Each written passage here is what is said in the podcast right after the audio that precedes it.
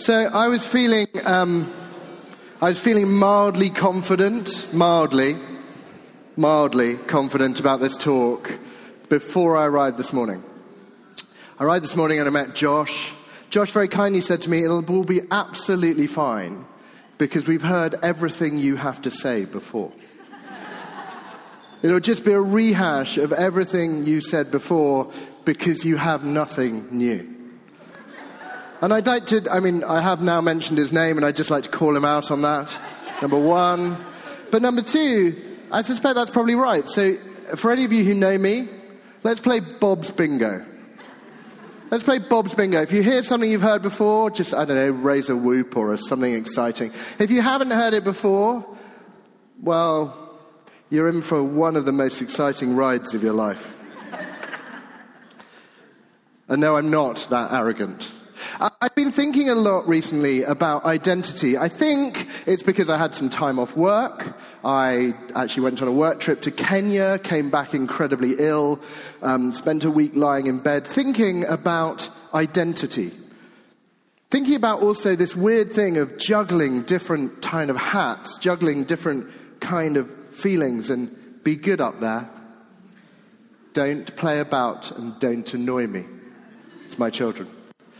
So um, that's just another of my things I'll talk about in a minute.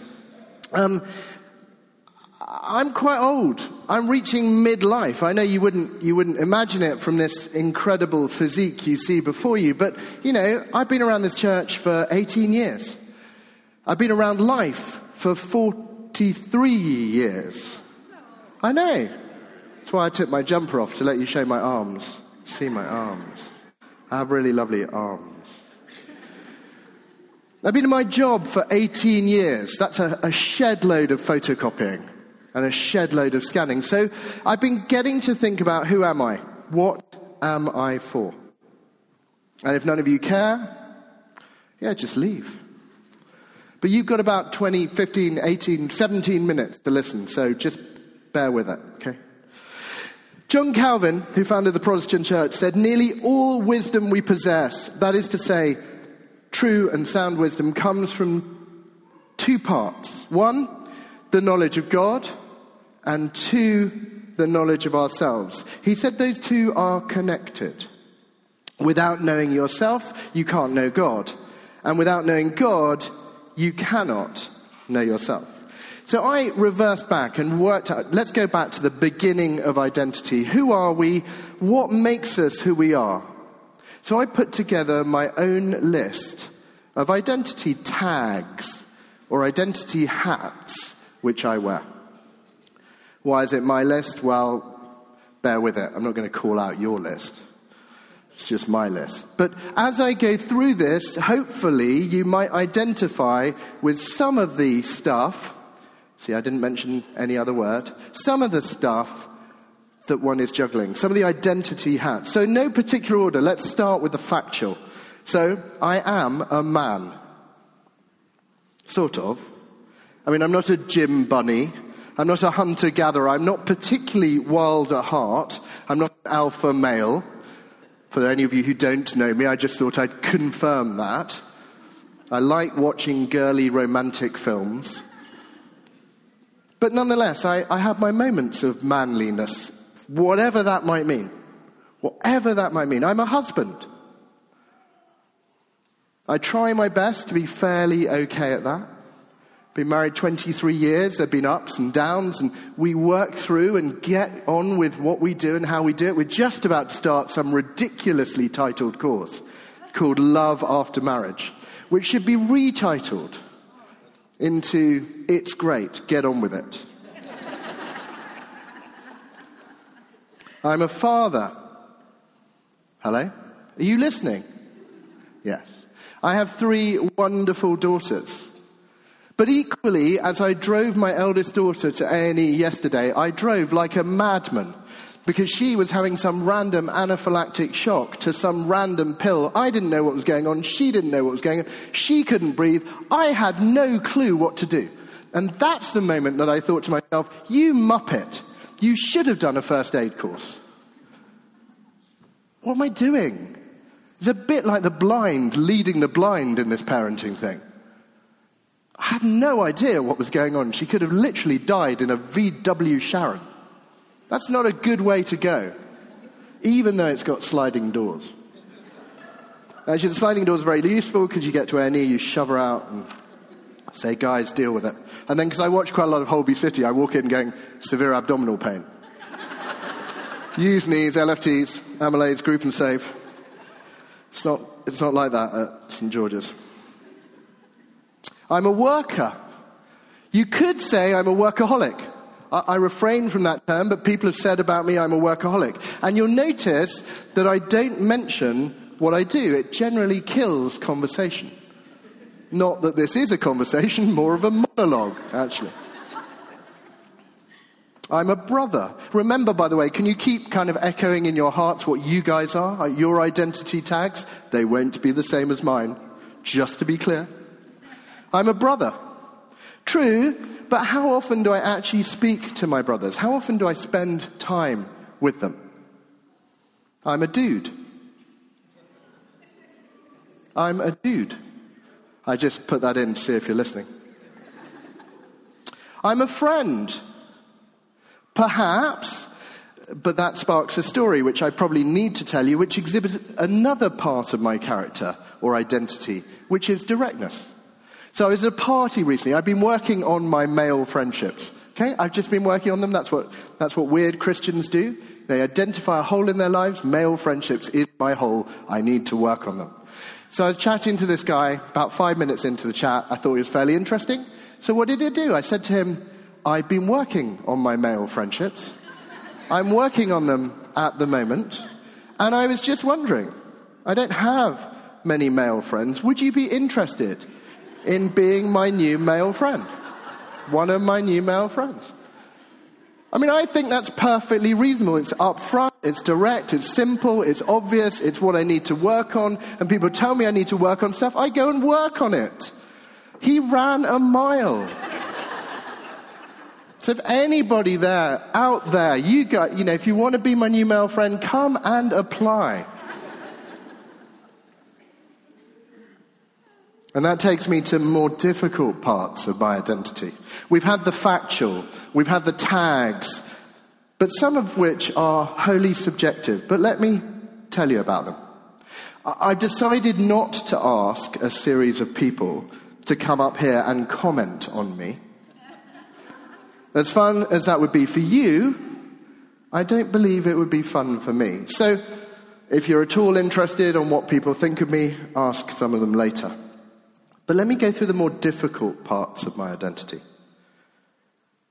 I'm pretty direct, and apparently sometimes quite close to the bone. My favorite question when I meet people who are going out, who are sleeping together, my favorite question is Would you still be sleeping together if contraception didn't exist? It is a fantastic opener of a conversation. I mean, you obviously have to establish first that they're probably sleeping together. But it's great. Once you've done that, which is a little bit awkward, then you go, hmm, why not? It's a really interesting answer most of the time. I was sitting next to a 70 year old din- uh, lady at dinner recently, and I just randomly happened to turn to her and said, What does life fulfillment look like to you? And what have you determined to do that you have not yet done? And where are you failing? I mean, that was the first course.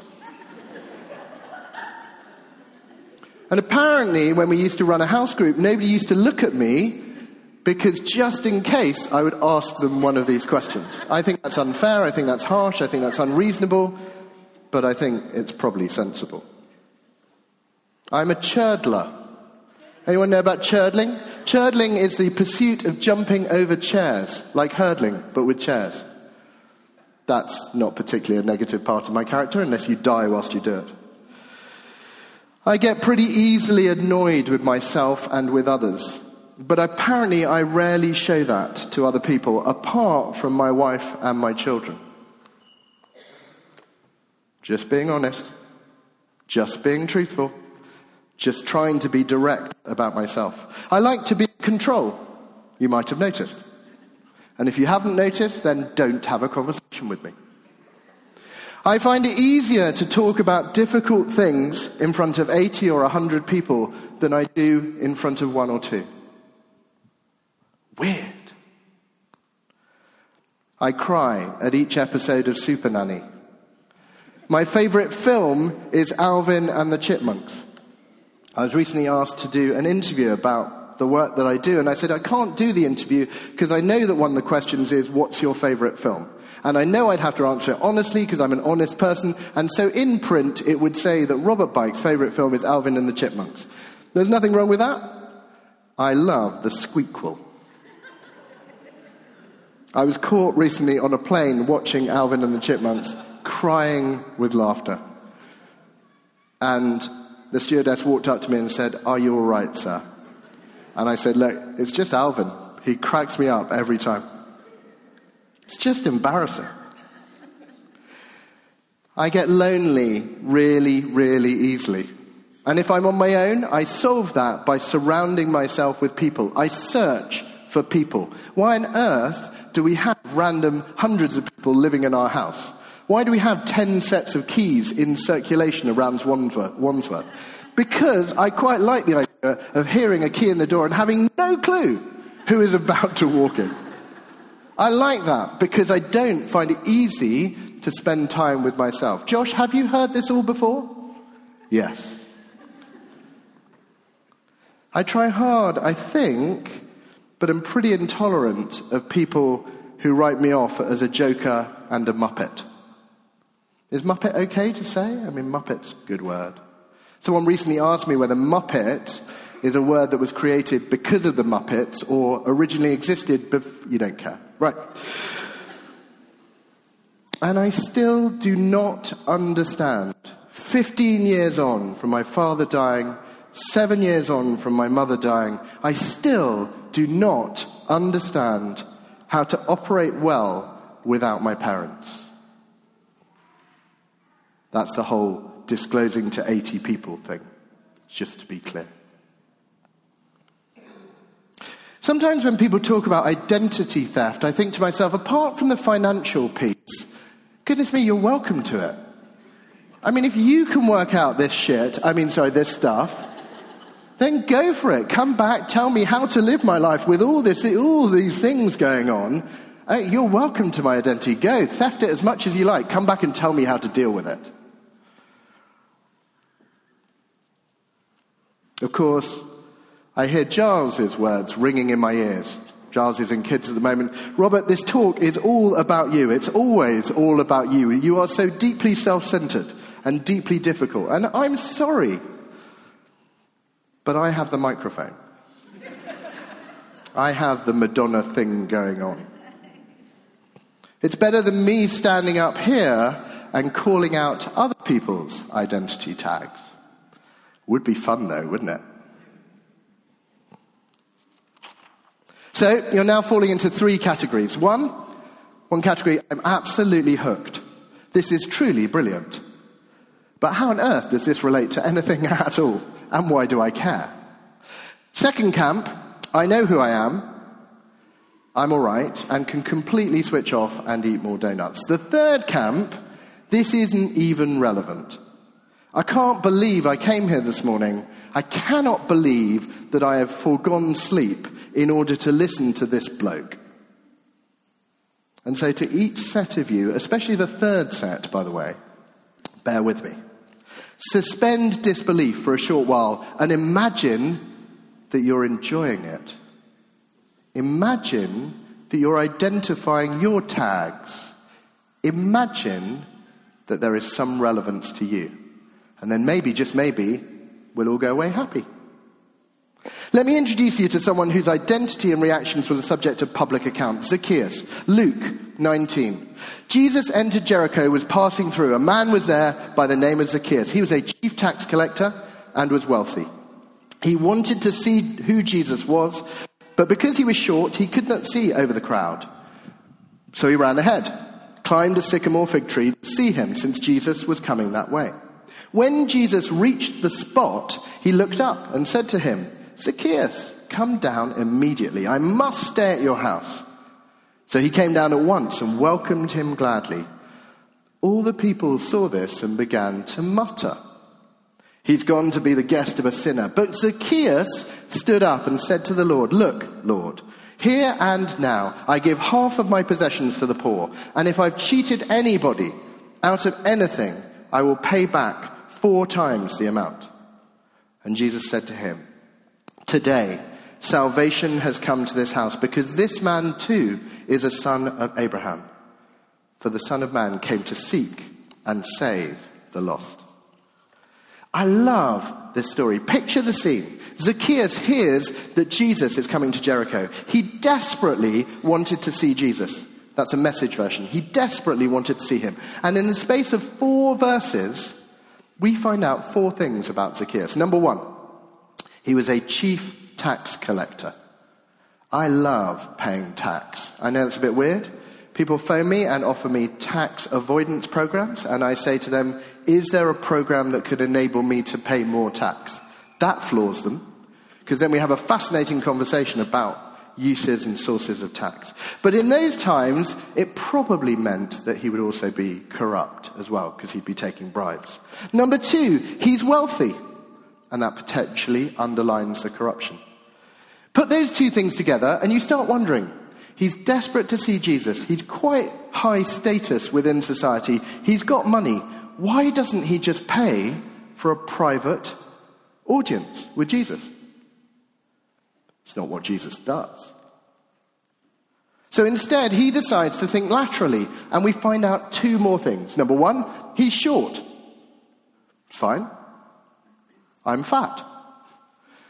Number two, uh, sorry, I used to be called Juggernaut at school, by the way. That was another thing I forgot to mention in my list of tags.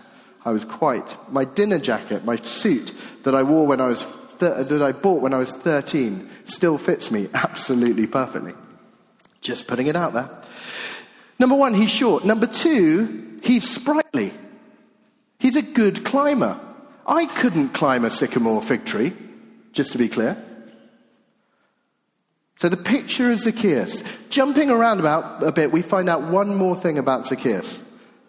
Not about him, but what other people think of him. So people muttered, he is a sinner. So we've got this short, wealthy, tax collector, fairly sprightly, desperate to see Jesus bloke who is also a sinner. At least in other people's view. But look at what Jesus did. And you know this story. If you don't know the story, go and read it. But look at what Jesus did. Jesus stopped by the sycamore fig tree and spoke to Zacchaeus directly and by name. Now, personally, I don't think names are particularly important. That's partly because I don't remember anyone's name, and therefore I assume that no one cares. It's just another piece of my character, another identity tag.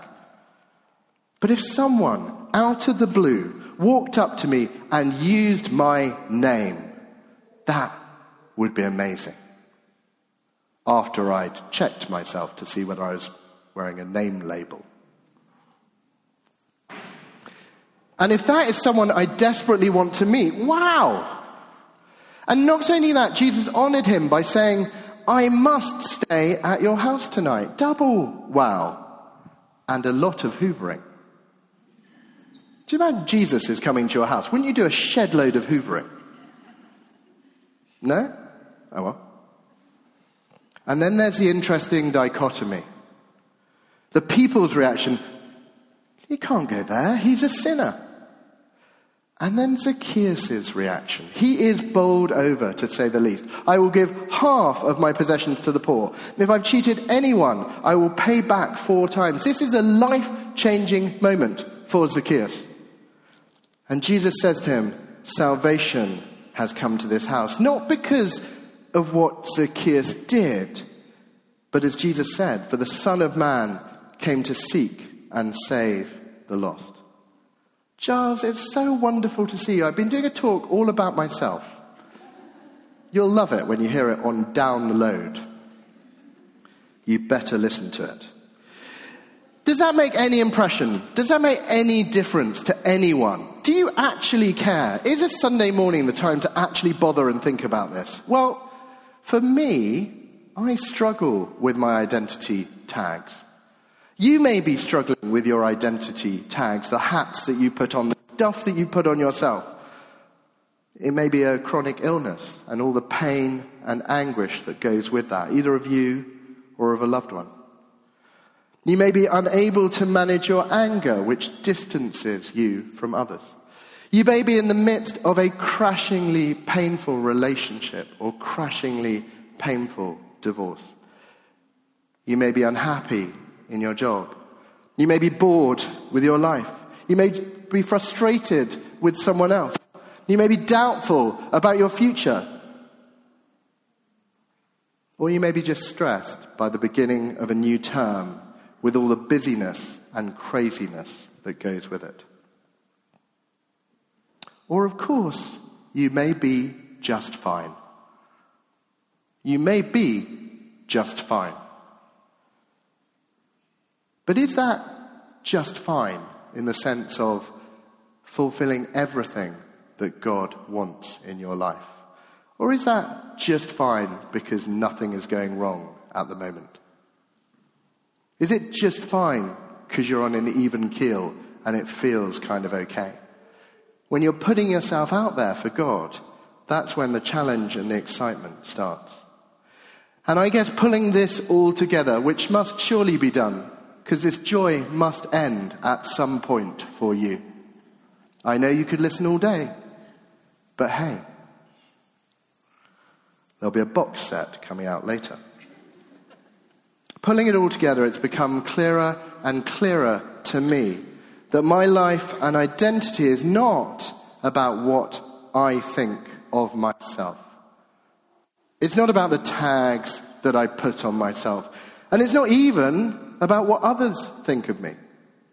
Whether I actually know or just live in some degree of deep seated paranoia. But what it is about is knowing that God knows me. Like Zacchaeus, God knows me by name. God knows you by name. God chose you. God chose me before the creation of the world. And if I want to see Jesus, He wants to see me. He will even stay at my house. Whatever others think of me, Whatever's going on in my life, whatever I think of myself, Jesus will come and be with me. The question then, if that is true, is what is my reaction? Not through obligation, but because of being blessed by God's mercy and grace and being in relationship with God.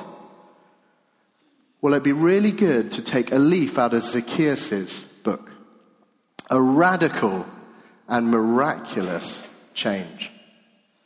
And this isn't a talk about giving. Although if you want to give half of your possessions away, go for it. I'm sure there's a shed load of people in Houston and across Southeast Asia who could do with them. Actually, they probably couldn't do with my stuff. But anyway. Maybe it's time for some to do this for the first time, to commit their life to Jesus, to say, Jesus, you do actually make a difference. Living for God, living for Jesus is different. In which case, we'd love to pray with you. We'd love to explore this more. We'd love to talk about it more. Of course, you won't talk about it with me because I don't do one on one deep discussions. I can talk to 80 people, but not anyone. So talk to someone else. For others, it's about a decision to continue to change, to throw off old habits and identity tags, to change to be even more part of God's plan. It is a new term. We've been in a new building for six months, seven months. Why not do a new thing? For a start, we should get rid of all these rows and all these kind of blank faces. Some sort of drugs at the beginning to give deep seated enjoyment, fulfillment, excitement, interest. I don't recommend drugs, by the way, for the download. That's not a recommendation of drugs at the beginning. Children, no. But liberally and lavishly spread God's blessing. Ask the Holy Spirit to outpour in your life and give you all that He has for you. As James said, listen to the whisper. Listen to the whisper, and God will rock your world. And to be honest, I suspect that all of us could do with a bit of world rocking. Amen, brother. Take off the old tags. Cultivate new tags. Do something you've always wanted to for God. Just make sure that God is telling you to do it. Can we do that deal? Make sure you're actually listening. Otherwise, it'll all be disastrous. That might be quite fun. Who cares? Be honest, open, and accountable. Be pioneering and radical. This church pioneers stuff, starts stuff, looks at God's stuff and says, we need to change the world. We need to rock the world and do things differently because they may need to be done differently or just the same, but do more of it. As we sang, I will build my life upon your love. It is a firm foundation. And why? Why? Why are you doing all of this? Because your identity tags are the things that you identify yourself with. They're the things I identify myself with. It's not how God sees me. How God sees me is walking in that back door and saying, Today, salvation has come to this house. For the Son of Man came to seek and to save the lost. And all we can do is say, Give me more. Show me where to go, how to proceed. Let me see how exciting life can be when we pioneer, when we're radically changed, when we're radically healed. And so you may be here today just in bits. And this may not have helped at all, in which case, this bit will, because it's ministry time. Get some prayer. Get some prayer. Prayer is the only thing that's going to change anything. All the world, words in the world won't change them. Get some prayer. If you're hurting, if you're in pain, if you don't know what's going on, get some prayer. Equally, if you're thinking, hmm, might be quite interesting. What has God got in store for me? What does the next term, the next years, the next 20 years look like? 20 years. Whoa. And get some prayer. Find out. Walk with God. Take Jesus' hand. For today, salvation has come to this house.